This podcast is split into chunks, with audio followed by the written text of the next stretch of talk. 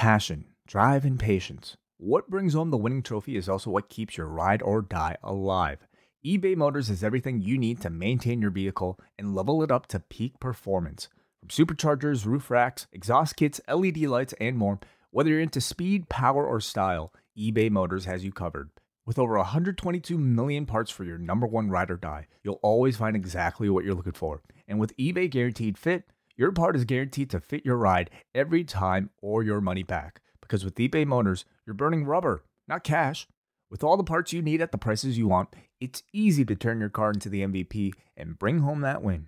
Keep your ride or die alive at ebaymotors.com. Eligible items only. Exclusions apply. When Ryan's when it's time to begin, it's on the Rewind A Raw with John Pollock and Wai Ting. The A-Team that makes sense of these things we see in the ring every week on TV. It's Rewind A Raw. For Monday night, download a Tuesday morning from the Post Wrestling site. It's Rewind A Raw for Monday night on USA now on the John and Wai Take the Mic. Welcome to Rewind A Raw. I'm John Pollock, joined by Wai Ting, who is alive. Hello, Wai. I'm very much alive. Yes, that I am. As are you. As Edwin said, ain't it good to be alive? Oh, that might be a bit more of an obscure reference. I don't know how many people outside of this city of a certain age would remember that song. That's like a 20-year cut, I think. Yeah, I don't know how popular it really was. I mean, you're talking about CanCon at this point, you know? Well, you know, for the people out there who saw the biggest problems in life being that if we could only just have one more astronaut... That would be the solution. It's all tied together. How are you doing? How was your Monday? Good? Yeah, not bad. No, it was a great day outside. So, you know, carried on a bit of that momentum from yesterday. Decided to go for a nice long walk. And, man, I'm tired. I was like pretty exhausted, but certainly by the first hour of this show, I was feeling it. But, yeah, we've been enjoying some really great weather in the city right now. Yep, we're about due for a snowstorm, so that our luck will run out soon. It was mid-May last year. We did get snow, so I'm hoping for it, to be honest. Well, like I've had my winter jacket out like for like all these months. I'm waiting to just put it back in, but I'm really unsure. So I just have like jackets on top of jackets right now. I got my spring jacket, my other spring jacket, and So please just make up your mind, Mother Nature. It's tough. We live in a very indecisive country when it comes to seasonal change. We'll keep everyone posted. I know that they're always curious, those outside of the GTA. What is the weather situation like? I want to hear John and Wai talk about the weather. Do you have any issues with allergies, seasonal allergies? It's funny. I used to and have not. Wow. You're so lucky. Yeah. Maybe like this year and last year. And I do wonder if any of that is somewhat pandemic related. I was wondering if my allergies are worse because I've been indoors so often. I don't know, but they were really tough this year. And I actually was just alerted that it might be due to global warming. Might have something to do with that. Oh, okay. Like delayed pollination or longer pollination, but you're lucky. Like I've had the opposite of you, where I've grown up for most of my life not feeling anything. And, you know, in recent years, it's gotten really bad, but... I grew up and I did not have them. And then it was in my 20s. Usually every spring I get them bad for 3 weeks or so. But definitely I didn't get it last year. And I don't know if it goes back further than that. But yeah, this year, nothing. Not a thing. Okay, well, let's hope that keeps up. So good luck. Good luck on that battle. Yes. Yes. I think I'll be okay. Well, I hope you're going to be well this week, because on Thursday... you will be joined by Jordan Goodman live at 3 p.m. And you guys have a big guest this Thursday. Yeah, once a month, Jordan Goodman and I are joined by the entire Post Wrestling community on Patreon, postwrestlingcafe.com, as we bring you the Wellness Policy. And this week, we actually have our very first guest on the Wellness Policy, officially. His name is David Speed, and some of you may have recognized his work. He is a really talented street artist. Some of you may have remembered when Brody Lee passed.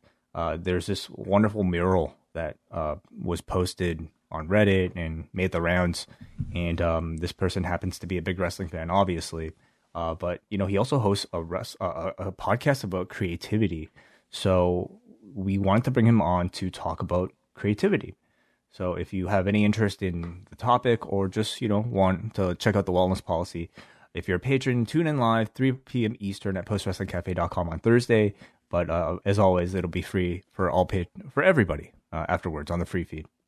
Yeah, we've got that show on Friday. We're going to have a new Rewind Away where we are going to be reviewing TNA Unbreakable from 2005 inside the Impact Zone, featuring one of the most remembered main events in TNA history with Christopher Daniels, Samoa Joe, and AJ Styles fighting for the X Division Championship. And we will rewind 16 years to TNA in 2005, just weeks before they would launch on Spike TV. And what a show we have to review, which we will be reviewing on Impact Plus. Yeah, we'll speak a bit about it, the Impact Plus experience, perhaps. You know what? My early... I'll save it. I'll save it for the show. Oh, okay. I have a bad habit of doing that, where I talk about things on shows that are disconnected from the show that it makes more sense for it to be discussed on. So I'm going to hold off on that. No, you can give it away right now. No. We'll just cut off the ending with some sort of like screwy, you know, so a trombone will play in the background. Therefore, people will have incentive to pay to check it out at a later time. There you go. You want to get into this head? $6 a month. It's the least. It's a bargain, folks. So Rewind Away this Friday. We'll have a post pro res this weekend with WH and Dylan. It's not a crazy week. This is not an insane week, which I don't mind. I can take these really packed weekends, and then we get offset with like some calmer ones, like coming up this weekend. Because this weekend, given that there's not a whole lot going on, I'm gonna hope to watch that Hana Kimura tribute show that's gonna be on Sunday. It's going to be on Sunday night on Fight. So, and it will have English commentary. So I'm going to probably check that out on Sunday, which would have been tough if it was a weekend where there's 10,000 events going on. More time to enjoy the weather. That's true. That's true. All right. The whole schedule is up at postwrestling.com. Check that out. If you are just listening right moments after Raw, like, wow, they're live. Raw was just on. I want more. Well, you can get us live, folks. Monday night, Wednesday night, Friday night, after Dynamite, after SmackDown. It's the key to your wrestling fandom. It is possible to become a patron to listen to these right after these shows end, but I think more and more people are just not watching the shows at all and just listening. So you could do that too, if you choose. Whatever you so choose. And it's hard to get a gauge over the last few days because Show Buzz Daily has created a giant hole in the wrestling community. What's been happening? Yeah. Show Buzz Daily is on life support. Like, Show Buzz Daily, I know, like, you know, websites can be somewhat problematic, but come on, like, how long has this been? It's almost been a week now that this whole thing is down. I think they've been down since Thursday. Are you telling me there are no other ways you could deliver these graphs and spreadsheets? Come on, you not heard of Facebook? Why not just, like, screen cap the thing and put the thing up there? Or Google Drive? Dropbox. There's multiple ways of distributing such information, but Show Buzz Daily, it's Show Buzz Weekly soon. I mean, maybe it was just, you know what they couldn't handle? They couldn't handle AEW putting that graphic up on Wednesday. It was just they weren't ready.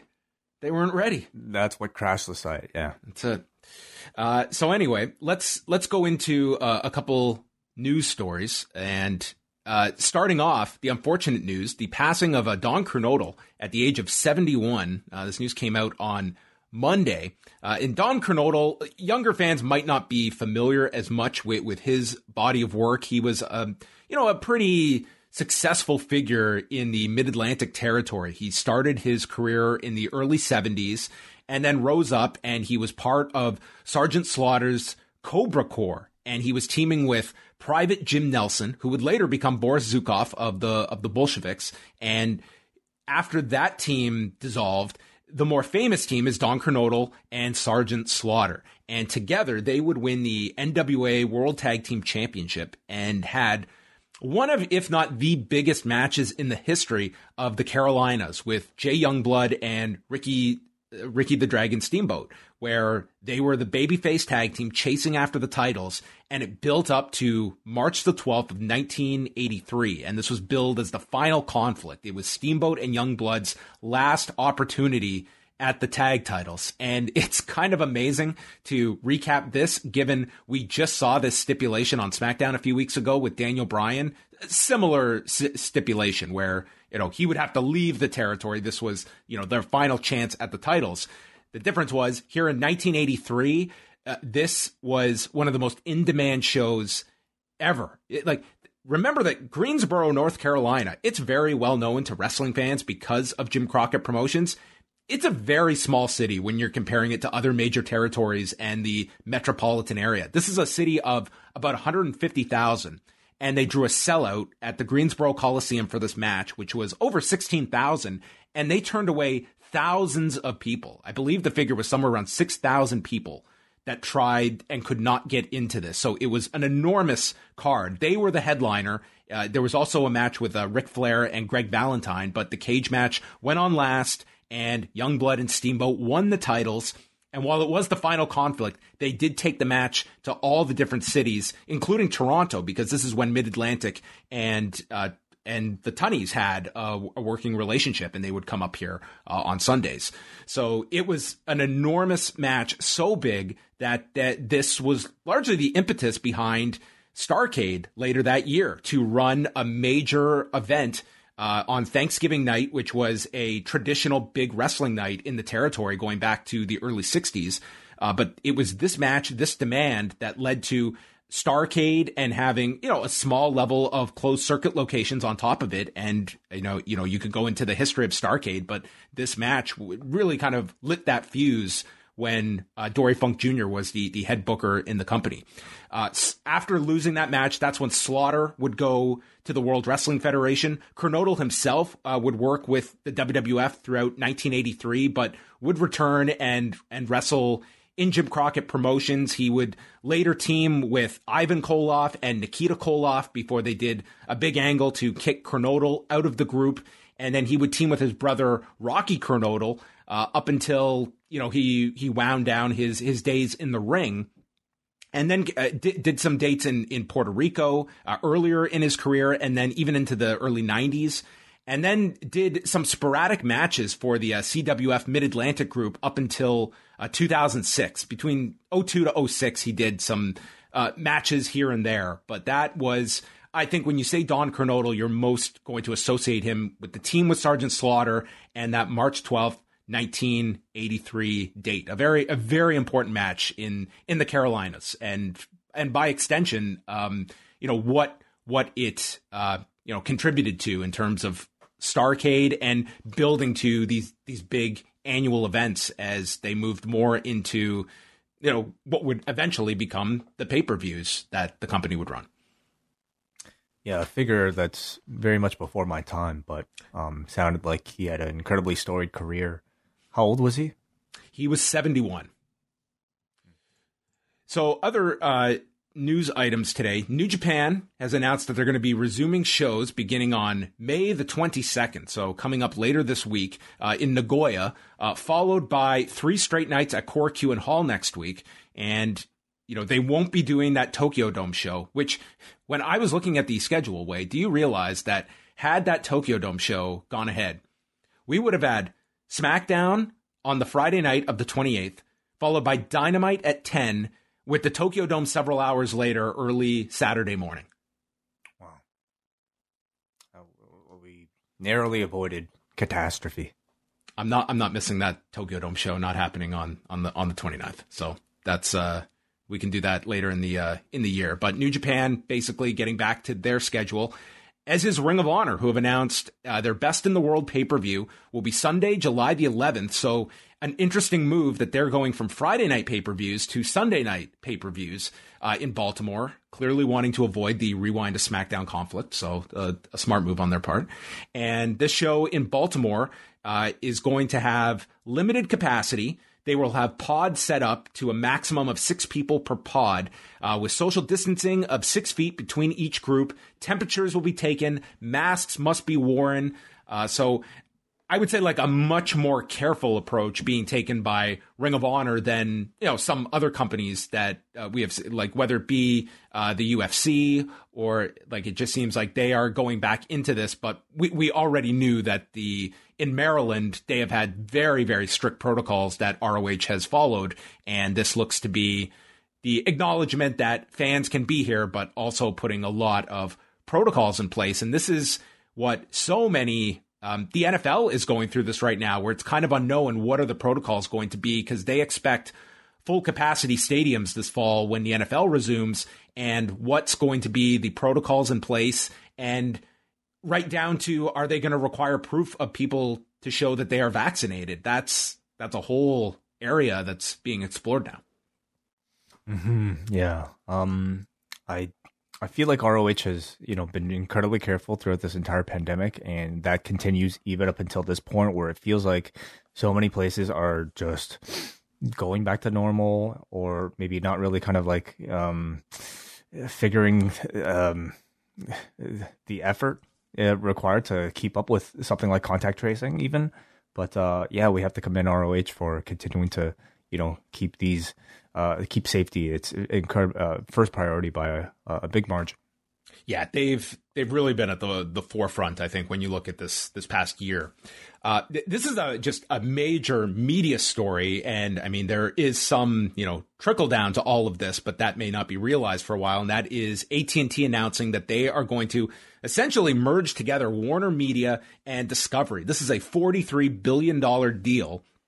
And of course, Warner Media, that encompasses TNT, but more importantly, Turner Sports, and how that figures into all of this. This is just a gigantic, you know, media deal. And this merger is going to make this combination larger than Netflix and NBC Universal, be the second largest media company in the world behind Disney. Now, this deal is not expected to close until the middle of 2022 because they have to go through regulatory approval, shareholder approval. But anyway, this is just a big, major worldwide story today. But somewhere in all of that is TNT, to see what all of this means, and, you know, their overall strategy as it relates, I would say, to their sports portfolio is a significant one in the Warner Media business. I believe technically it is a new company being created with the two entities, rather than AT&T strictly merging, for instance. But it's right, like it's like essentially putting Warner Media with Discovery. Mm-hmm. And I feel like the result that might possibly trickle down to AEW won't be felt for a long, long time. If at all, you know, like AEW and really even TNT is probably just going to be a very small portion of this entire portfolio, which encompasses HBO and, man, anything like CNN, and, you know, the DC universe, I suppose, you know, like movies, you know, we're talking. So I really don't know at what point, you know, it'll affect everything, of course. You know, this is a really big story, but will zombies be involved? Well, I'm sure there's going to be plenty of room for cross promotion, of course. Yeah, Zack Snyder is that it's Warner movie? I don't know. I don't know where he produced it. But you know, it continues to maybe offer more opportunity for synergy, I suppose. If you're talking about the future for AEW being teamed up with, you know, TV people in Discovery that might be able to handle their sort of product with a bit more insight, you would hope. And then quickly, we've got NXT on Tuesday that they've announced Johnny Gargano and Bronson Reed in the steel cage match for the North American title, Zoe Stark versus Toni Storm, and an interview with Pete Dunne. And I thought we got more than our usual hype for NXT on tonight's Raw, where instead of just your generic commercial, they had promos cut by Reed and Gargano with like the old school behind the fence for the cage match build up. I thought it was a much more effective way to promote a big match than what we usually get for NXT, which is it's a very dry promotion. That's just a commercial. I sense that too. Yeah. I mean, once NXT moved to Tuesdays, I think we had all wondered how much more cross promotion you might see for the show, being directly following Raw the next night, and I don't really know if you saw the full effect of that. Certainly not to the level that you maybe saw tonight. So it's good for NXT. And these are some pretty good commercials too. You know, big comic book poster for the match as well. Yeah, they weren't simply like, "This match is happening. Here's a matchup board." Like they to be honest, it kind of blew away anything on tonight's show, like these promos and like the card even for NXT tomorrow. Definitely blows away anything on tonight's show. They didn't explain if any musical instruments could come into play though during the cage match. Well, it's not a soundproof cage, is it? That's what these wrestlers need, noise-canceling headphones. Preferably wireless. And then AEW on Wednesday, their updated lineup, they've added a few matches. It's the Young Bucks against the Varsity Blondes for the tag titles, Serena Deeb versus Red Velvet for the NWA women's title, Moxley and Kingston against the Acclaimed, Christian Cage versus Matt Sydal, Anthony Ogogo versus Austin Gunn, and Hikaru Shida versus Rebel. Not Reba. All right. Yes. Cool. Shawn Michaels, A&E biography. Did you get to see it? I did get to see it. Yeah. What did you think just overall in terms of, with Shawn Michaels, I think that they went into a lot of areas that I kind of expected them to. It's always interesting when they, like in WWE in particular, their code words for a lot of this stuff, it's demons and partying. But they did get more specific in this. I felt like they didn't really kind of rely on the code words too much. I mean, Shawn Michaels was very blunt about doing a lot of blow / yayo, which you often say, which I thought was awesome. And in Continental would get his $100 payoff where he could get $50 and then $50 in blow. That 9 times out of 10, he would take them up on that exchange. We even had like the, stock footage of like lines of Coke being divvied up, like you would see, and then like superimposed over top of it. I think they, yeah. So it's always great when they can dig into the stock footage. I felt like this was the best one they've done. It to me really? Presented, yeah. Well, I think it's kind of slim pickings, honestly, about like what else there is. But of the A&E biographies, I like this one the most. I thought it presented what felt like a pretty honest, yet obviously very abridged look at Sean's past faults and subsequent transformation. They tried to cover a lot in the 2 hours. Like they, it's a pretty expansive career, and they did try to hit on everything. Like the Montreal stuff, I'm not even going to get into. Like it wasn't overbearing. No, it wasn't. Like they kept it short. It's still the old whatever. Like you can get into your philosophy behind all of it, but I like that they kept it relatively small in the whole thing. I mean, it was what 5-6 minutes. Oh yeah. Like, and when you think about the context of his entire career, that is not an incident that necessarily defines him. I imagine for Brett, it'll probably take a bit more time because I think, unfortunately, it seems to define Brett a whole lot more than it seems to define Sean. But I felt like there was some pretty good coverage of all the major incidents in his career. You have to remember these A&E biographies, they're not necessarily like a Dark Side of the Ring that kind of like tries to investigate a specific incident. This is more just the general Wikipedia overview of the main events of this person's career to somebody who might be familiar with Sean, but doesn't know all this stuff, or maybe somebody who doesn't know who Shawn Michaels is whatsoever. In 90 minutes, you can know, okay, what is the barbershop window? What is Syracuse? What is losing your smile? They covered all these things. I thought like in pretty succinct and like pretty good, fashion. I didn't feel like there were any kind of like crazy selections of talking heads in this one like there was in previous episodes. It felt like everybody who was chosen for the show was a relevant voice. Yeah, I thought you got some, one of the like main things you come out of this, it's, I don't want to say necessarily sorrow, but it's like somewhat you just feel sad that this guy had. Like, he very much is open about the fact that in his career, like the first half of his career, it's literally all this guy has. It's just, he comes up from like a very like doesn't have like a problem upbringing, has a wonderful family, but he gets into this industry and finds success immediately. Like, he's in Mid-South. That's his first territory at 19. And by 21, like, he's gone to Kansas City in Central States. He's on ESPN for the AWA at 21. Like, he's just rising up very quickly.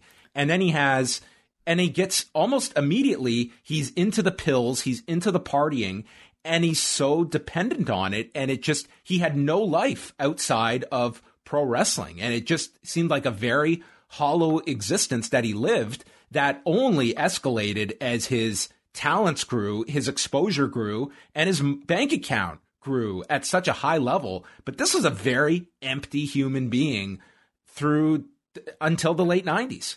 Mm-hmm. Something I don't often think about when it comes to like Shawn Michaels and his championship run in the mid 90s is that, like, I mean, people often talk about Kevin Nash being a poorly drawn champion, but I mean, in many ways, I felt Shawn was, you know, kind of admittedly here, like a failed champion with the company, not really able to kind of handle that sort of weight on his shoulders.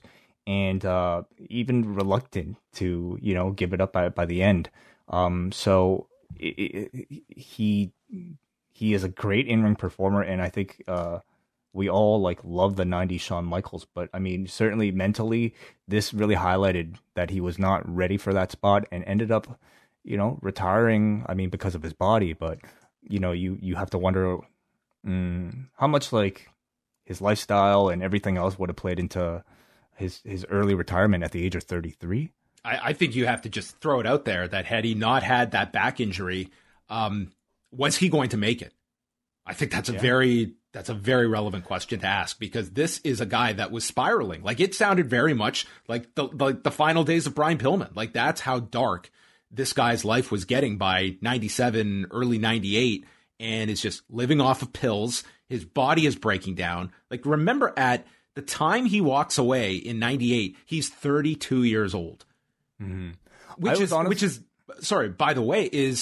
right around the same age Pillman has the Humvee wreck. Like, it's, you're talking about very young athletes that are facing like the rest of their lives potentially, and their bodies are breaking down and obviously would have completely different outcomes. But that's what Shawn is facing. Here's a guy that is dependent on prescription drugs, his body is breaking down, and his future is looking very bleak in 1998. Mm-hmm. I thought, you know, the documentary really highlighted how much of a personal caregiver Triple H was for him during those periods, with Hunter specifically saying, like, part of his routine every night was to make sure that Shawn would get up to his hotel room. He would, like, make sure that, like, he put him into bed and then set his alarm for every few hours to check on him to make sure that he wasn't dead, basically. And that really kind of shows you how alarming his state was, and to be given that level of responsibility in a company at a time when the man can barely be helped to like be kept alive, I think is pretty. Here's the thing is, like, I wasn't sure how much they were going to go into all of this, because it's one thing for, you know, let's say Savage, you know, to like be high on an episode of Nitro, but this is WWE and their world champion in this state on their own watch. And, you know, you kind of have to, like, they don't place blame on Vince, like, and they don't place blame on the company. Vince literally has that line where he said he was okay. Once in our environment, he was protected. It was outside of our environment. Like, what does that mean? Because this guy is a mess. And you go back to the Dark Side of the Ring episode, and what is it that Brian Pillman is his breaking point in his relationship with Jim Ross? It's when they are so concerned with him that they put him through a drug test, rightfully so. But his argument was, I'm hardly the only guy that's a mess here. And when you have Shawn that you are sharing a locker room with, I can see that double standard and being furious that I'm being singled out, whereas Shawn is, in theory, getting a free pass that the locker room is seeing because this guy is falling apart as well. Yeah. So I felt like, you know, you kind of have to draw your own conclusions, but I felt like it pointed the finger at a WWE work environment a lot more than maybe some of the other documentaries have thus far in this A&E series. But, you know, because this has such a strong redemptive story, perhaps they feel willing to be able to go into that territory, because the second half of his career, of course, is, you know, like, I mean, it's arguably better than his first, I think many people say. And certainly he does appear to be a very different person than he was the first time. And then it kind of gets into like even the third stage of his career at this point now, where you get to see a lot of backstage footage of him working with NXT talent over the past year. And it really kind of makes it look like he is very much at peace and excited about what he's doing today at the Performance Center.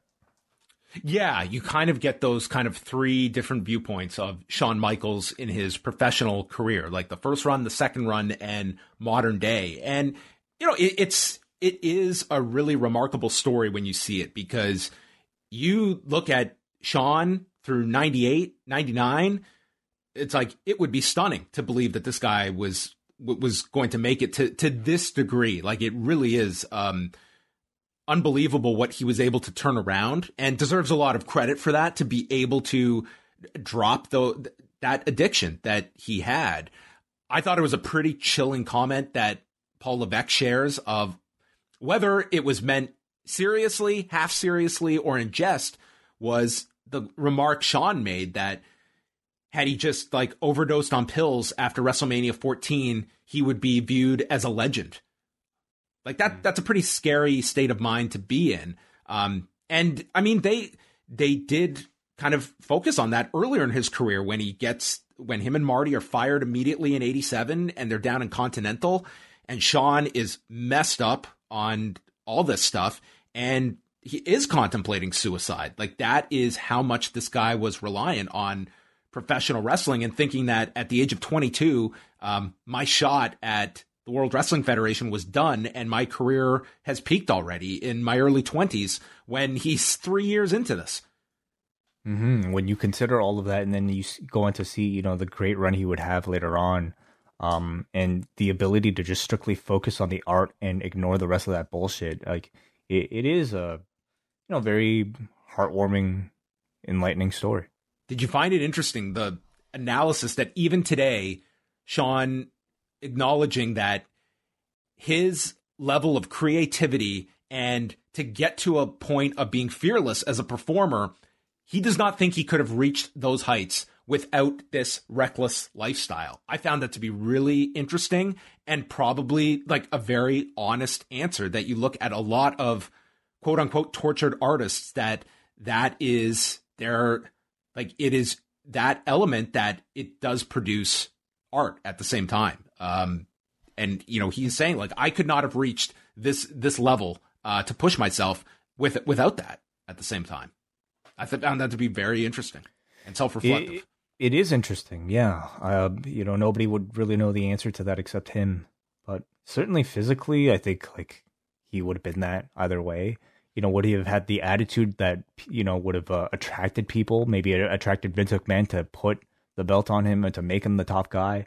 Well, who knows? I mean, certainly the Heartbreak Kid character seems like a very much an extension of like who the guy is. And if he was as mellow as he is today back then, wearing the camo hat and the jeans, you know, would he be as over as he was in the 90s? I don't know. What have you thought, seeing he's been in all of these A&E pieces? I've been disappointed with Vince McMahon, just that it's, you know, I don't know what his recollections are, how clear of a memory he has, but it's very basic stuff that Vince McMahon is providing. And I think for someone, you know, the level of notoriety of having Vince McMahon in your documentaries, it just feels like it's very surface level, like the most surface level. He, to me, if he wasn't Vince McMahon, this would be stuff I'd be cutting from the episode, to be honest. Well, the issues introduced thus far, I would say, largely aren't necessarily confrontational to Vince himself.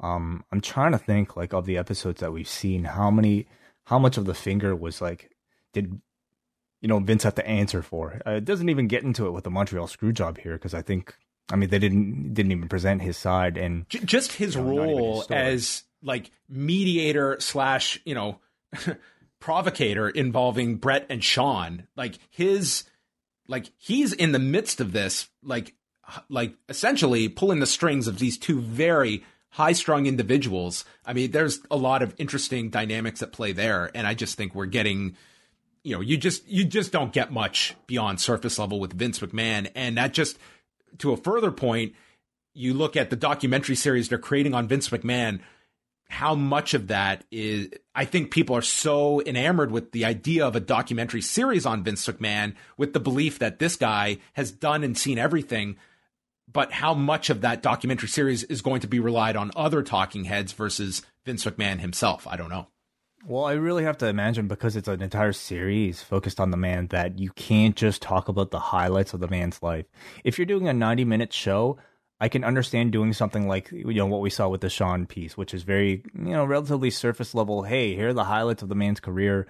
Any sort of controversial aspect will kind of weave. Even with Shawn, though, like, they talk about the controversies in his life, and Vince McMahon is not somebody who has lived without any controversy, obviously. So in the span of an entire series, I would have to expect that you would get some of that, you know, warts and all type of presentation. Yeah. Overall, I would say this. If you ever read Shawn Michaels' book, which came out about 15 years ago, you know, that's it's shortly after his comeback. We're only a few years into the return. You know, there's a lot of, you know, the same stuff covered in both, but this version of Shawn in the documentary, I think, is a much more grounded, reflective, taking ownership of his mistakes version, because even in the book, which is, again, after his comeback, still very defensive, very much putting blame elsewhere. This really comes off as someone that it's very rare that you read an autobiography where the person becomes unlikable at times, but he does in this book. Taking a lot of pot shots at Brett in the book, very dismissive of, you know, newsletter coverage of himself, pretty much any coverage of himself. It was pretty much, he would talk about all the criticisms, like, you know, refusing to do jobs. He would say, there's no such thing as refusing to do a job. But then he'd always couch things with, did this happen? Yeah, but I was just trying to poke people. I was just trying to poke the bear. It was like he was acknowledging that he did these things, but, oh, it was just taken the wrong way. It just wore thin in the book for me, whereas this version, it feels like a much more mature Shawn Michaels. Well, were there instances in this documentary where you felt like some of those things were answered in a different way? Like, for instance, the whole losing my his smile bit. What was your kind of takeaway after watching this?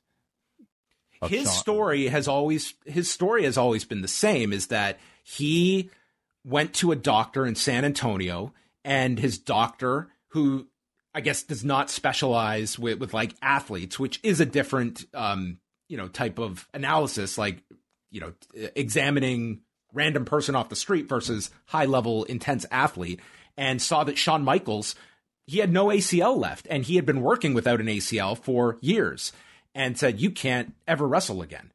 And Shawn took this as gospel, got a second opinion after the losing my smile speech, which, I mean, Shawn is a mess by this point just in terms of the whole schedule and the drug use, but gets the second opinion from Dr. James Andrews, who is the guy that WWF sends all their people to, and just like, you can just wear a knee brace, you'll be fine. Like, you don't even need surgery. But there was so much to that. Of Shawn was scheduled to lose to Brett at WrestleMania. It was a very convenient way out of WrestleMania, which you can argue was for the best for the company, because the backup plan ended up getting Austin that match with Brett that was of significant importance to the company.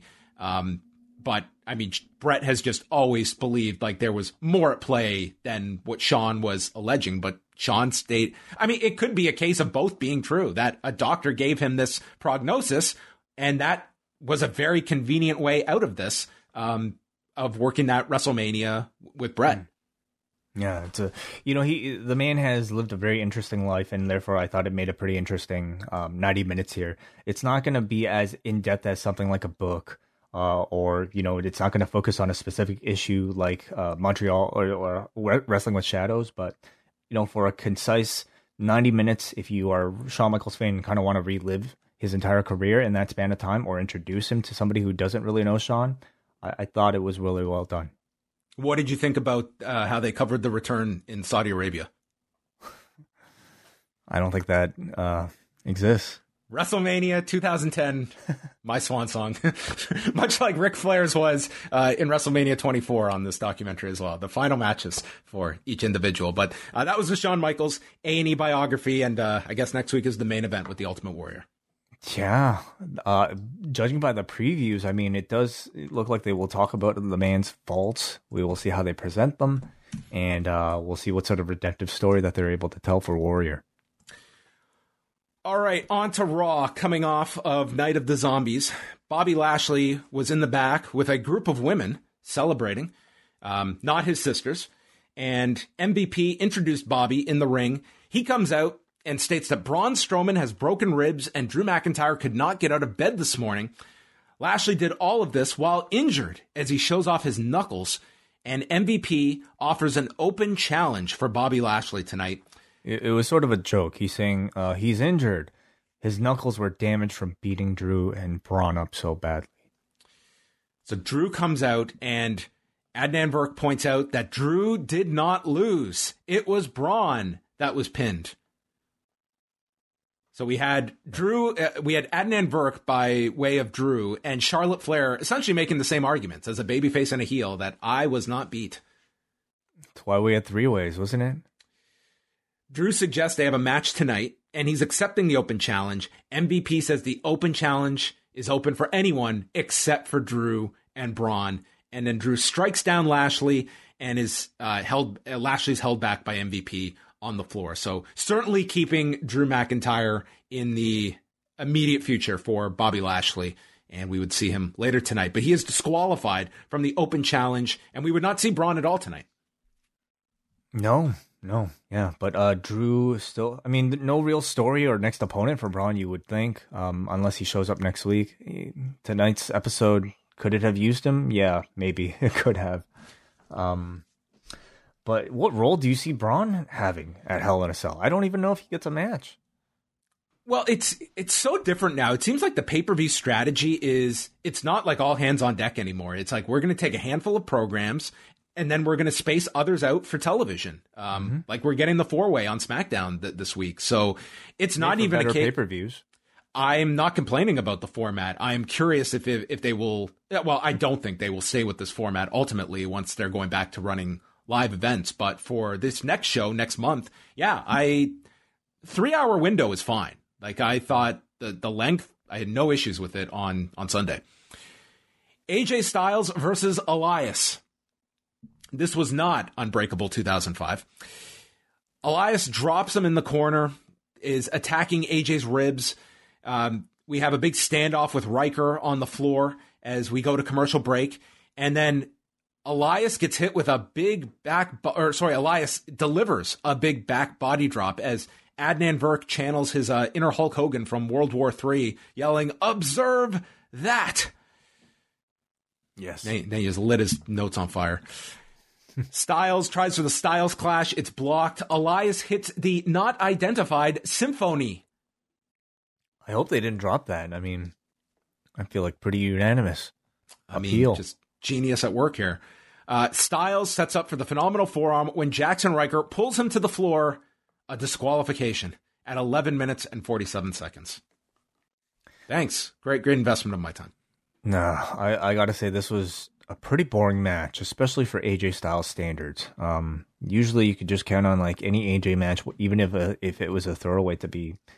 Was this a babyface turn?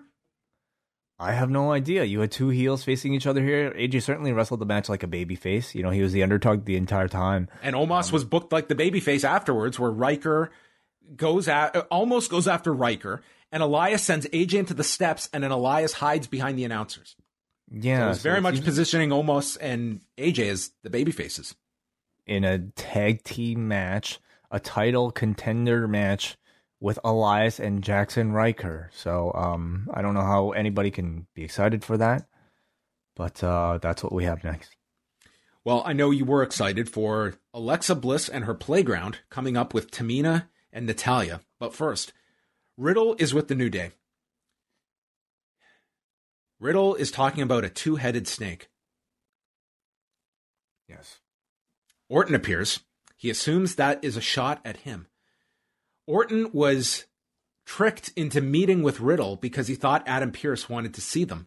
But it is Riddle trying to get New Day and Randy Orton back on the same page and suggests that Randy apologize for last week's attack. He refuses, and Kofi calls this reptile dysfunction. Oh, reptile dysfunction. Yeah. Orton is not sorry from last week. Kofi says, I wouldn't accept your apology anyway, and warns Riddle that one of these days he's going to get an RKO. And Kofi challenges Randy to a match. Like 2009. I would have loved, like, if during the Invasion we had some back and forth challenge and they were just like 1989. Let's face off tonight like 1989. Oh, yeah. Well, yeah, that hasn't, well, that would have happened in WCW, I think. Hey, Hogan, me and you, like 1989. Well, then we got a confirmed listener here in Randy Orton, who Riddle goes to say something and Orton, he pulled it off a lot better than TJP, though, I have to say. This was the highlight of Raw. Randy Orton, compelling character. Yep. Alexa's, any added thoughts here? Do you want to talk about the two-headed snake, reptile dysfunction?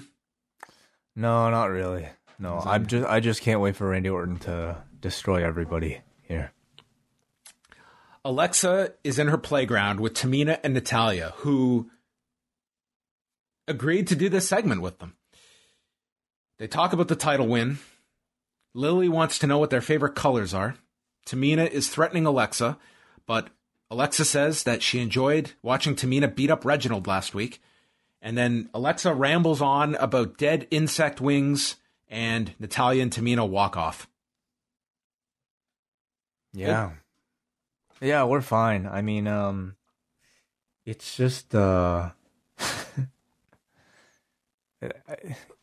is just the level we're dealing with on this show. It's, they just feel like they're like grade school type of, drama people. Like, quick, give me a character who's creepy. You know, what do they like to do? I don't know, dead bugs and flies and stuff. Angel Garza comes out, the Lethal Lothario, and we had breaking news. Drew Gulak has theme music. He has always had theme music, hasn't he? Maybe on main event. Yeah, you wouldn't know on Raw. Yeah, right. So Garza and Gulak have their big showdown where Garza destroys this guy.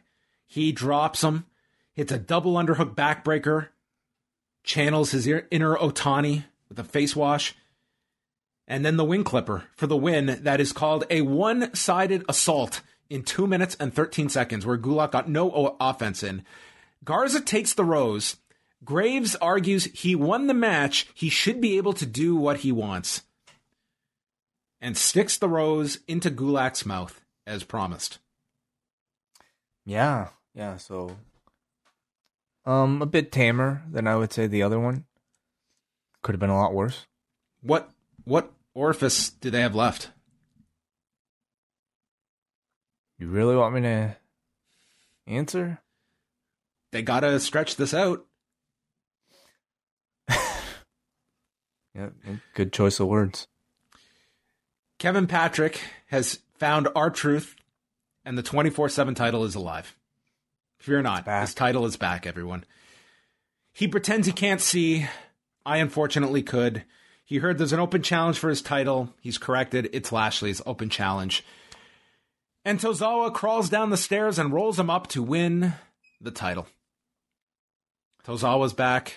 R-Truth is back. The 24/7 title is back. It's a wonderful representation through Akira Tozawa on this show.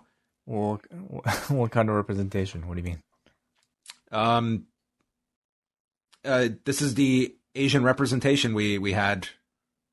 Oh, okay. Yeah, it is Asian. Isn't it like Asian Heritage Month or something? Isn't that maybe that's why he's back? Yeah.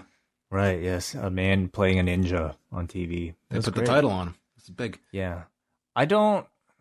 They might be building to something. Who knows, dude? But like this entire show just seems to be it's got its template, and it's got its like maybe kitchen of various finishes and various archetypes that it could insert into the show, and we're just seeing them tossed one by one. Distraction finish here, creepy, supernatural creature here. We'll have a 24 segment here where Akira Tozawa will win the belt from R-Truth or vice versa here. And there's 3 hours. Well, wait, we were only an hour in here. Randy Orton versus Kofi Kingston from 2009. Riddle and Xavier Woods are ringside. That would be key.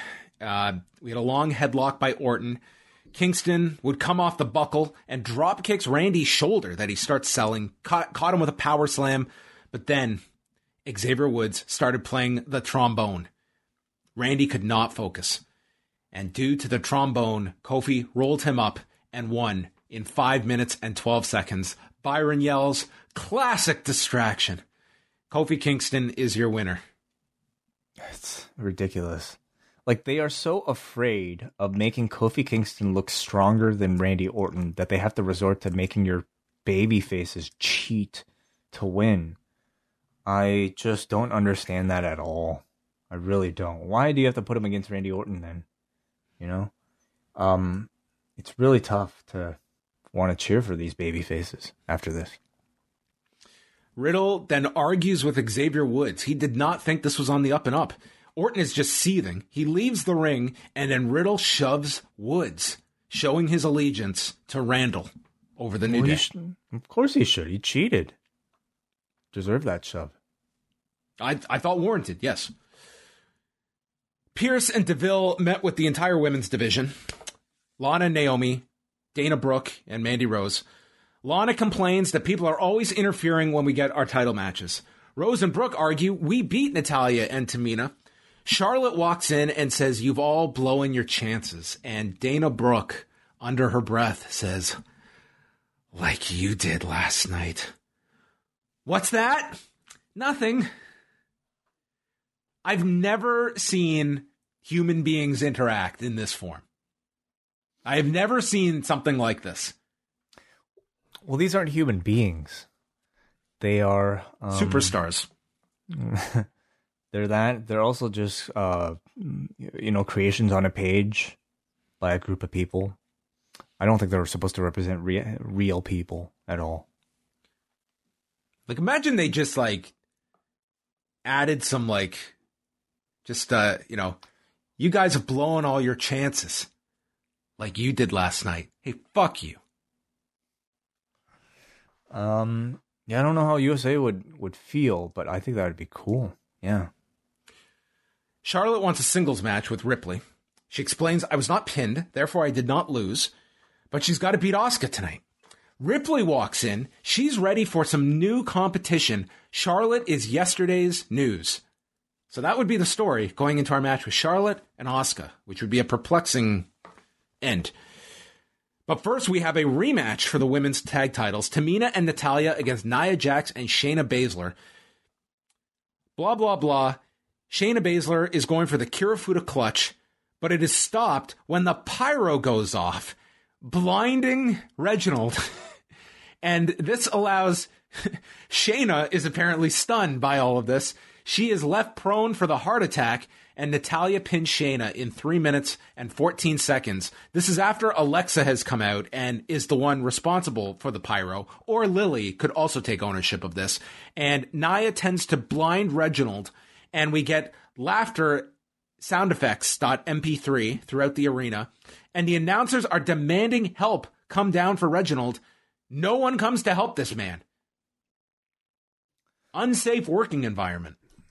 Oh, yeah. Well, I mean, he's technically not really I guess he is an active performer. Well, they're on their way. They're on their way, John.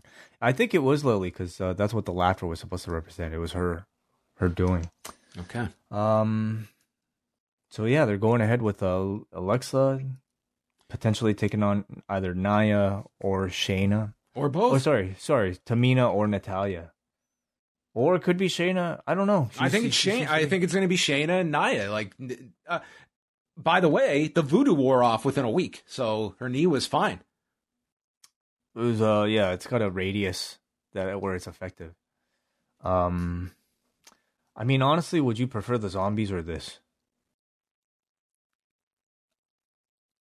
This. I know yeah, you I prefer, would. You would choose. I prefer the zombies because at least that, is there much difference? Wait, like what are we talking the difference of? Like Lily and the zombies. Like what exactly is the? I can laugh. Difference? I can. I find some laughter in just the absurdity. But I mean, there's plenty of absurdity in this one too. Yeah, none of it's really ideal, and I think it's just hilarious that we do this for a living. You know, talking about this at like 12 a.m. and this is what we do. Man, you're broken. No, it's just another Monday. Sheamus storms out. He says, Ricochet, I know it was you. So somebody had stolen Sheamus's clothes in the locker room. So this is serious business because this is what precipitated Tom Billington and Jacques Rougeau's problems back in 1988. Oh, is that right? Oh yeah. All Kurt Hennig. Okay. Stealing clothes. Well, destroying them. Maybe this was a reference to that whole incident. Yeah. Yeah. It's the promo here that Ricochet cuts is really interesting because like they could have just had Ricochet leave the kickoff yesterday with the clothing. But because he dropped the clothing off, he had to re-steal them. They had to tell us that he stole them back. So we had to have two clothing burglaries. Yesterday was literally the dress rehearsal. Yes. Very good. Yeah, Ricochet's in the back. He's been accused of stealing Sheamus's jacket and hat, which Sarah Shriver says, pretty strong accusations by Sheamus. And then they showed the footage from the night prior. So I can imagine people were confused by this, that these were two separate stealings. Yeah. He stole it twice. Yeah. He's just that crazy. So then Ricochet walks off camera, and wouldn't you know it, he comes in dressed in Sheamus's clothes. He says, I feel like Ernest the Cat. It was like, Ernest the Cat was handled with much more care than you in 1999. But I'm sure if you had those slippers, you could maybe tap them together like Dorothy and say, there's no place like New Japan. There's no place like New Japan. And then Ricochet does his Sheamus impression. This man is not cool, but it's this did lead to, I thought, easily the best match on the show.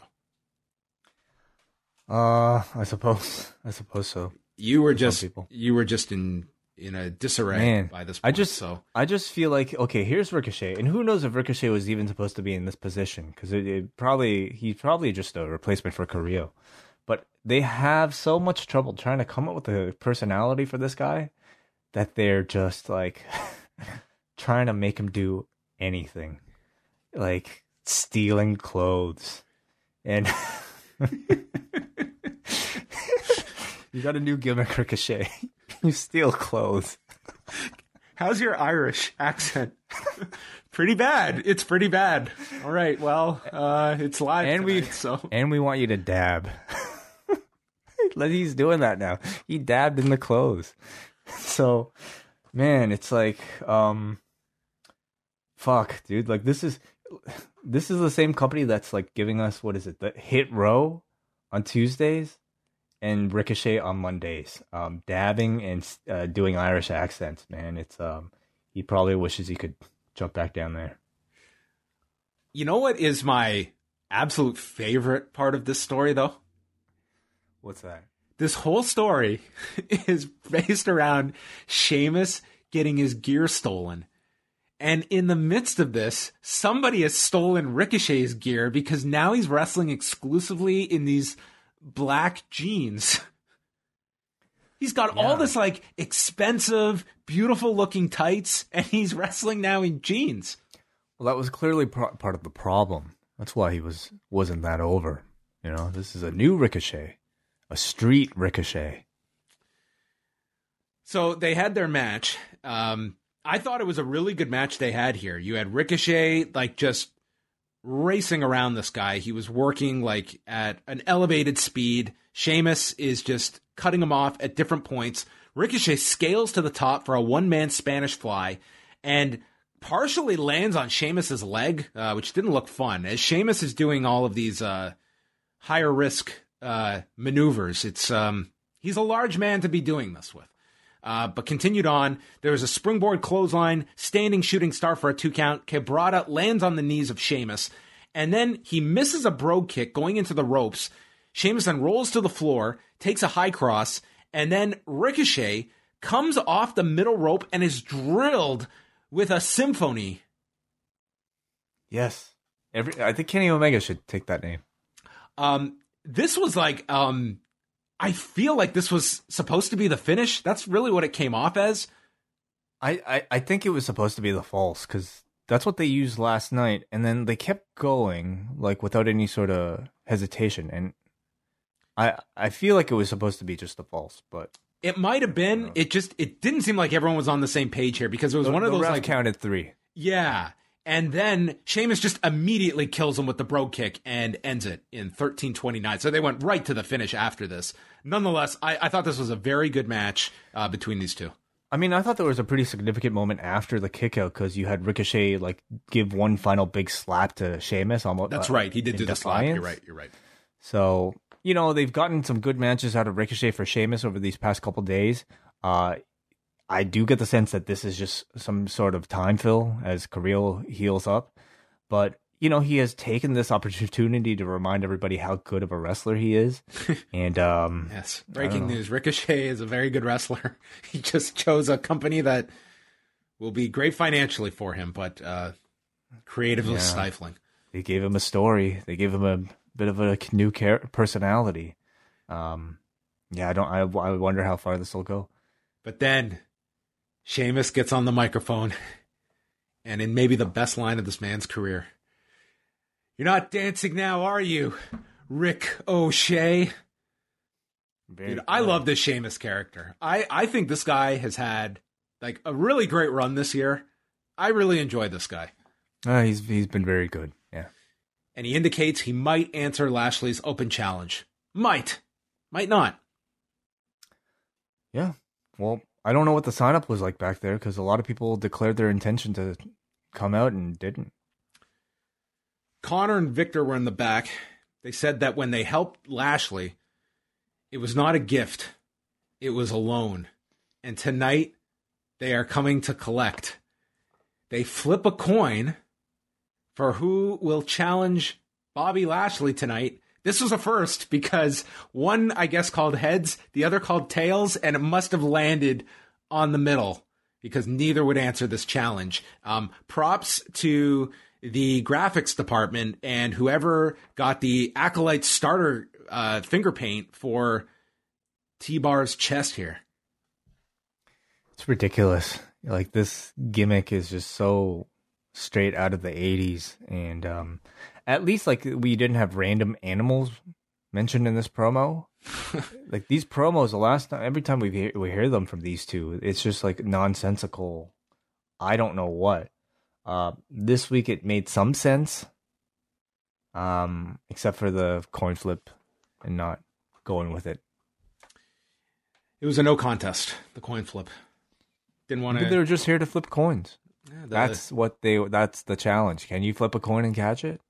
They didn't want to bury heads, you know? They wanted to get tails over, but they wanted to protect heads. Asuka and Charlotte Flair, the latest go-around.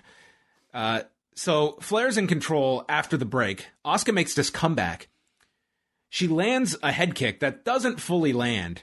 And then Charlotte has this delayed reaction to the head kick that Corey Graves notes, to me, after Saturday with Shane Burgos, very realistic way to sell a shot to the head. It doesn't always pay dividends immediately. Did you see that ending to this fight? No, I didn't. No, I didn't see it. I mean, I saw this, and I saw that it looked like it connected to the back of the head, mm-hmm. and then Charlotte ended up covering her mouth. So I'm not exactly sure. Like, I wonder if she might have actually Who knows what happened? Maybe she actually got hurt, or maybe not at all. So Asuka is running through here, bulldog, sliding knee, and then the natural selection gets countered. She's going for the Asuka lock when Charlotte lands the Judas effect. Mm-hmm. Yeah, it was kind of nice. She missed the boot, but followed up with the elbow.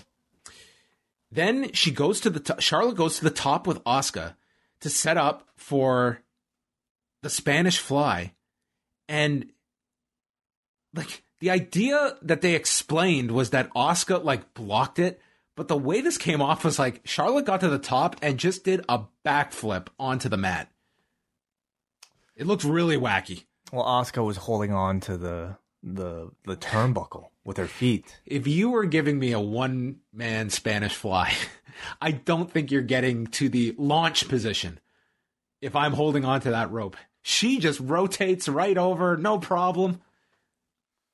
I'll have to try it. Okay, we'll try that next time.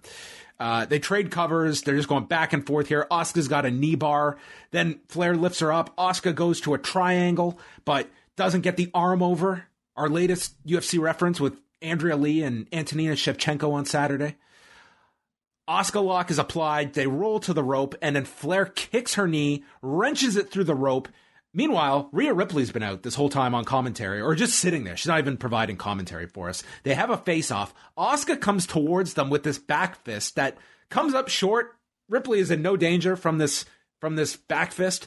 And then Flair gets sent into the ropes, knocking Ripley off the apron. We go through a bunch of reversals. Charlotte tries for the figure four, and Asuka cradles her to pin her in 16 minutes and 47 seconds.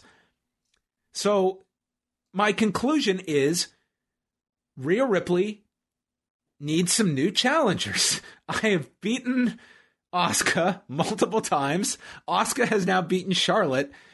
I think I can move on justifiably because I have no interest in seeing these two women pursue this championship.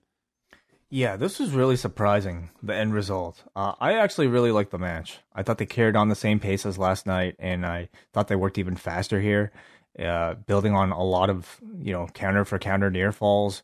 And it felt like a game of speed chess almost between two people who played with one another a lot of times. But the booking I was definitely perplexed by, because felt like the reason for the three-way with Asuka taking the pin or taking the loss. Yeah, taking the pinfall. It was so that you could do a Charlotte match with Rhea Ripley. And now I don't know. Another three-way? Hell in a Cell? Oh, my God. No, I do not want to go that direction. This was a very perplexing end. Kevin Patrick is with the alive John Morrison. Can you even attempt to explain what happened last night? It was very interesting to watch the handling of this, because they are putting stock in what happened last night, because The Miz is gone, and the idea is something has happened to The Miz. But that was it. There was no recap of the zombies. There was just veiled references to it. And this was the extent of where we got. It was... Morrison indicates that Miz may be changed forever. So, you would think that he'd be a zombie. But I thought Morrison would be a zombie too, because wasn't he brought down by the zombies? He seemed perfectly fine. Maybe he had a... Maybe he was wearing I was going to say garlic. Garlic are vampires. Right. Yeah. What are zombies? I don't know. He thinks that something is picking at his brain and rotting inside. The Miz might never be the same, and he's dedicating tonight's match to the memory of The Miz. Mm-hmm. Damian Priest and John Morrison in a lumberjack match. Our lumberjacks consisted of... Isn't this... did they actually announce that this would be a lumberjack match? There was a graphic during one of the matches where they did promote a lumberjack match coming up later. Oh, okay. But there was no setup for it. Isn't this hilarious? You didn't have the lumberjack match last week, and you saved it for tonight. Yeah. We had the Viking Raiders, Titus... T-Bar, Mace, Cedric Alexander, Shelton Benjamin, Ali. So Ali was reunited with his former Retribution mates. It was honestly, like, kind of sad because you see all these people surrounding the ring, and I think the one thing they all have in common is that I don't know how much their career aspirations are being met. I feel like everybody ringside is probably quite frustrated. What happened? This was our follow-up appearance for Mansoor after debuting 2 weeks ago. Mm-hmm. Yeah. And the return of Nikki Cross. Yeah, it's just, by the way, Nikki Cross is here. She's a female lumberjack. Yeah. Yeah. She's going to throw Morrison back into the ring. She's crazy. So they had a match. Morrison tossed Tozawa into the ring, and then he runs over the barricade to do his whole parkour routine as he gets back into the ring.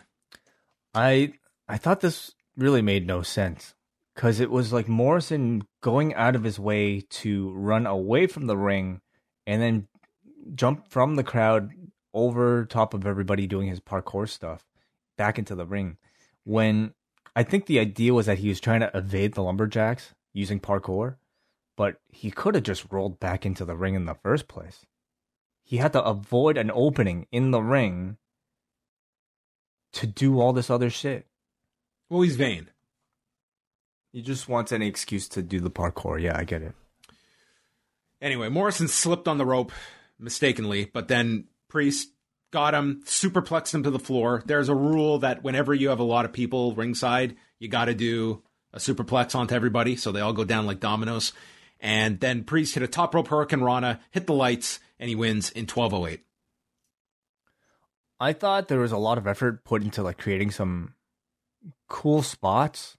As much as the parkour didn't really work for me, I thought, you know, it was nice to see somebody try something different on a show that typically just kind of recycles matches and recycles finishes.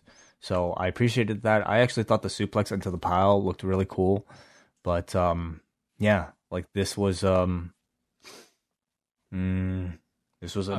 Oh, it was a lumberjack match. You're right. Priest was so happy with this win, and we would find out why, because he announced to Sarah Schreiber, it's time to move on. The Miz and John Morrison are in the past. Maybe I'll accept the open challenge tonight. I did not like the fact that you set up. I'm fine with like the heels. It's not a big deal. But the baby faces, like a Damian Priest, stating that he's going to answer this open challenge, and then there's no explanation for why. It just kind of made this look like, well, why didn't you answer the open challenge? There was no explanation of how this open challenge is actually answered. It's like, does everyone have a buzzer in their locker room, and they have to like answer a skill testing question to get the open challenge? There was no explanation of this, but instead they just teased these baby faces showing up, and then they didn't. Well, I like to think that there's a big lineup back there, and then whoever lines up earliest gets a spot. So either Kofi, you just gave more explanation than we got. Either Kofi, you know, went right there after his match, or he had like somebody save his spot for him. Maybe they were all lined up, and then they heard the trombone, and they were all fixated on the noise, and Kofi came out. Could be it, yeah. Eva Marie spot, and then Kevin Patrick is with Shelton Benjamin, who is not going to waste... Hold on a second. These Eva Marie spots, is she supposed to be a babyface? I don't think so. She comes off as a heel to me. Definitely comes across as a heel, but I'm at least intrigued to see whether or not they think that this is actually the makings of a babyface character, because everything she's saying is about being inspirational, and yeah, typically that is done by a heel, but it's I don't know if I'm as 100% convinced that this is going to be a heel thing. It's so shallow, just the it's all about a perfect picture, but it's the 99 bad ones before it. I don't know, it screams heel character to me, but you know what, it's to anybody, but you know, we'll find out like which MP3 will be played when she arrives at the Thunderdome. Mm-hmm. Shelton is not wasting any promo time on Cedric Alexander. He wants to challenge Lashley. He won't. Cedric walks in and steals the promo time, saying, "Everyone abandons you, Shelton, because you're worthless." So Benjamin just punches him. Yeah, so this feud continues. It continues. Final segment, Lashley and MVP are out, and the open challenge is answered by Kofi Kingston. And that's just it. No explanation as to how this open challenge works. He's just out here. And as the bell is about to ring, MVP clarifies, this isn't for the title. Yeah. Non-title match. So Lashley immediately hits him with a slam. They go back and forth. Lashley hits a Judas effect. This is the most over maneuver on Raw. I mean, really, it's just an elbow strike. Well, sure. MVP tells Lashley to get urgent, hurry up.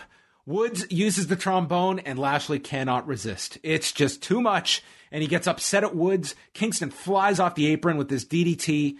SOS is countered with the spin off the shoulders, and then Kingston is sent to the floor, run into the post. He goes to do it again when Woods saves Kingston, and the referee is dealing with Xavier, telling him not to get involved, and MVP has the cane. He's going for the cane shot when Drew appears, takes the cane, and hits Lashley in the throat, allowing Kofi Kingston to roll up Lashley in 10:54, and Drew celebrates with the New Day while Lashley is fuming.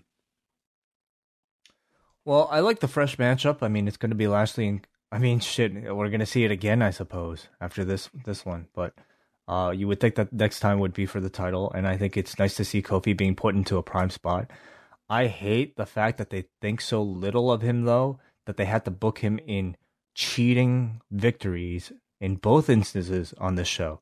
This is a guy who at one time they booked to win a gauntlet match, you know, going for an entire hour. And tonight he can barely beat these two people, Randy Orton and Lashley, without several distractions. In this case, he had three things. He cheated three times here. He had Woods with the trombone. He had Drew McIntyre distract and Drew McIntyre using a cane. So I hate the fact that they booked Kofi Kingston to win this way. I understand wanting to make Bobby Lashley look strong, but I feel like for a babyface, you can't really have them cheat to win.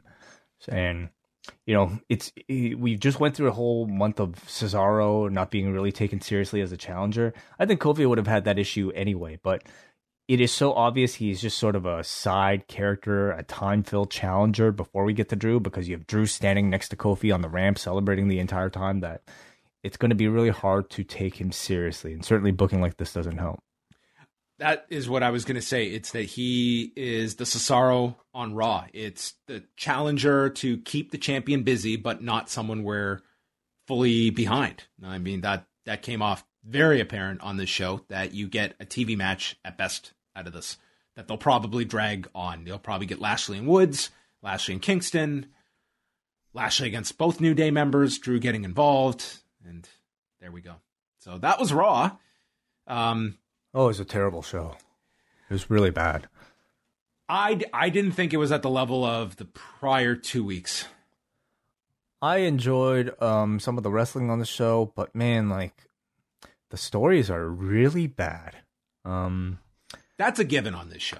They're really bad. Like, all this Alexa stuff is pretty awful. I don't know, Riddle and Orton, I await the turn, but your enjoyment depends on maybe how much you could tolerate the Riddle stuff. That pairing's fine. I think it's actually helped Riddle a lot in these segments. It's taken him from completely unbearable to somewhat bearable. So it is an improvement. Garza and Gulak, the thing about shoving roses up people's up holes, that's one of the stories. You have Ricochet stealing clothes to get title matches. What else is on the show here? I mean, the whole thing about the open challenge, I thought was like, I understand you want to draw intrigue throughout the night, the 3 hours. Okay, who's Bobby Lashley going to face? I just feel like it in the attempt to create mystique, you made an entire roster look really bad by, you know, claiming that they want to challenge for something and then ending up not doing it. Feels like the women's title, we're just kind of like spinning in circles with these same three challengers. And what else? What about the tag title situation? What is that? Oh, well, that's AJ and Omos with Elias and Riker. Like, just awful. So, and then of course you have the lumberjack stuff. So it's a pretty bad show with very little to look forward to. Yeah, the stories are pretty much bankrupt on Raw, I would say. Let's go to the forum. Tonight's show got a 4.09, which is 4.07 higher than Way had it, on a scale of 1 to 10. And let's read what Paul from New Jersey thought. First off, the good. This is the most I've liked Riddle. The Asuka Japanese culture insert was very nice, and her match with Charlotte was very good. I didn't expect to get a clean finish. For the bad, I really felt for Natalya and Tamina. You've just won the tag titles. It's your first night on Raw, and you have to deal with the drivel of Bliss Wyatt. You would think it would be hard to forget a guy kicking a flower up another guy's ass, but I forgot until tonight. Thanks for the reminder. Angel Garza is one of my young favorites, so it's really good to see him prosper with such brilliant writing. After last night, I'm skipping anything to do with Miz and Morrison. If we were to get into the head of Alexa Bliss, do you think that she thinks what she's doing is good, or do you think that she's aware of what crap this is? It's something I've often wondered. Is she talking about her character? I think she means the performer, right? Oh, okay. Yeah, I have to imagine. I think she's putting a lot of effort into it to make it work. That I could buy that after, you know, they yell cut. I could buy that she would say, "Oh yeah, like that was good." But which look at how much of this show is built around this. It's not like it's more of these segments. I mean, I'm sure she's being told, like, this, we're running with this, we're happy with this, you're playing this character just like we want it. I'm sure she's getting a lot of positive feedback to it. They would not be investing this time and effort into it if not. Let's remember, like, Alexa was also somebody who didn't feel like she was kind of a main player for a long time, being stuck in a tag team with Nikki Cross, not really doing anything of note. So now this seems like it's a big singles push for her, where she's destined to probably clear the division with this demon character. So in that sense, I'm sure she's happy that she's getting that airtime. But creatively, is she fulfilled? I mean, who knows? Who knows what even her ambitions are? Maybe she just wants to, like, maybe she doesn't care that much. But I think we've all seen Alexa Bliss at her potential, you know, during that SmackDown title run when she was able to, like, her presence was just so incredibly strong, and her promos were great, and her wrestling was pretty good too.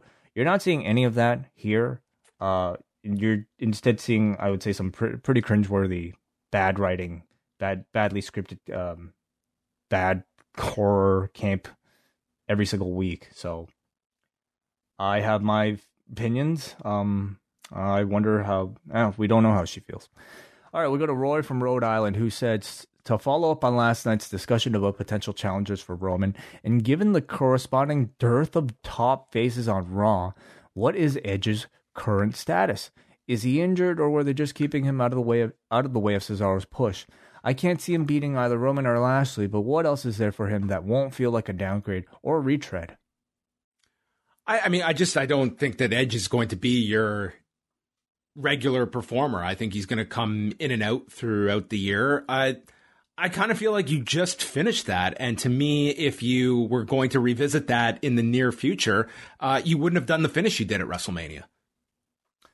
See, Edge is somebody who I can see being very creatively, selective when it comes to what he signs up for. Like, if you were to sign up I wonder how he would do with a feud with the Fiend. But I also feel like he's not coming in for, you know, any kind of, like, throwaway feud with...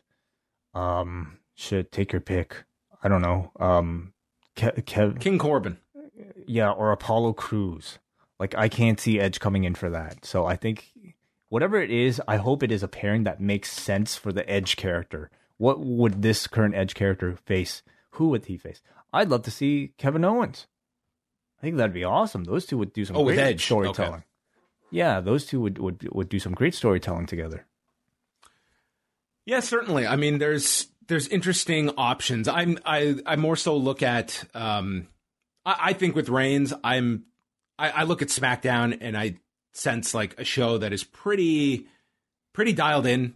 regarding like that is the story. The show revolves around this character, and I expect like that Roman's programs are going to have the utmost importance and as much long-term planning as you can have long-term planning in modern day WWE.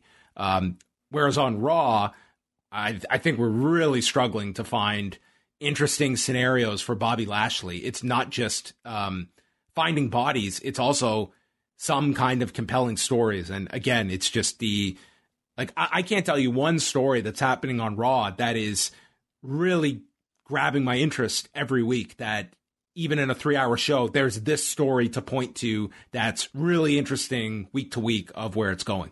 See, the thing is, like, they went with Kofi tonight, and I feel like if they really wanted to, they could tell an amazing story with Kofi Kingston. That potential is there. Okay, like the man has been without the championship for a couple of years, like a year, over a year now. He's been fucking around, like doing bullshit with Riddle this entire time.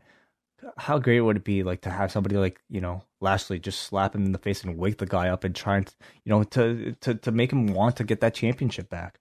That story, I think, would be that much more compelling than even what they're doing right now with Drew McIntyre, which is not that compelling because it's, you know, they're just repeating it so often.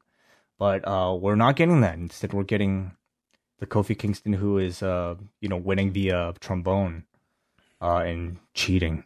So well, he was 2-0 tonight with the trombone, so don't knock it. You know what? The trombone would have really helped with Brock Lesnar. That's for sure. They weren't thinking of that. So live and learn. All right. Well, thanks, everybody. Another edition of Raw in the books. You going to rewatch it tonight? Hey, the weather's nice at least, you know? I can go to bed, forget about all this, and tomorrow, hopefully, it'll be sunny. That's the thing about Raw, everybody. The sun always rises the next day. It's a brand new day, endless possibilities. And NXT looks good tomorrow. It does look good tomorrow, yes. I'm looking forward to that cage match. That should be good. Mm-hmm. I mean, typically, outside of Raw, I can't say there's any shows that I look at and be like, oh, no, it's this show. Yeah, yeah. It's the first workout of the week.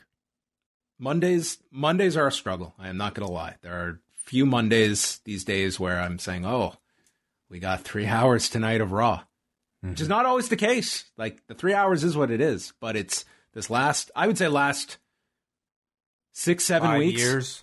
Well, I think we're at a different level. This post-Mania run, like, it just feels like a show. I feel like you said that exact same sentence or had that exact same sentiment anytime Raw hits another low. Well, I could be repeating myself. I might. But hey, that is it for us. Thanks, everybody, for listening. We're back on... When are we back? We are back on Wednesday for Rewind A Dynamite. But tomorrow, join our friends at Up Next for the review of NXT. And Shot in the Dark on Wednesday, also on the Up Next feed. So do check it out. And by the way, everybody, if you've been experiencing issues or at least problems downloading our shows or seeing our shows reflected quickly on Apple Podcasts, there seems to be a bug attached to the latest update to iOS. So that might be part of the reason. So we suggest maybe using another app to listen to our shows. I recommend Overcast on Apple, or... you can listen to us on Spotify, Google Podcasts, or right at postwrestling.com. You can stream the show from there. That's probably the first place where you'll find it every single week. You know what would be nice? Every Monday, we get this like chart email, and it always comes in like Monday afternoon. And I'll open up my email, and it'll feature, like, if someone's left some feedback. There's nothing worse than opening up your email and you just get to read, what a piece of garbage I am. So you know what? You could be really nice. You could leave some nice feedback, and it'll make its way to my inbox next week. Leave a nice message. Wait, who sends you stuff like that? Call them out right now. Who does that? This is when people leave reviews, like on iTunes. Yes. Oh, our iTunes ratings are pretty good, actually. It's very rare you get the negative one. They are the ones that stand out, unfortunately. You know, it is sort of a bad habit. They really are. Our iTunes ratings are actually pretty strong. But yeah, leave a good one, please. Just cheer this man up, okay? Please. Cheer the man up with a happy eye to Apple review. Subscribe to us on YouTube if you're watching us on YouTube. Man, come on. Post Wrestling on YouTube, Twitter, Instagram. You just can't get enough. Yes, that's right. So thank you, everybody, no matter where you're listening to us. And the sun will rise tomorrow.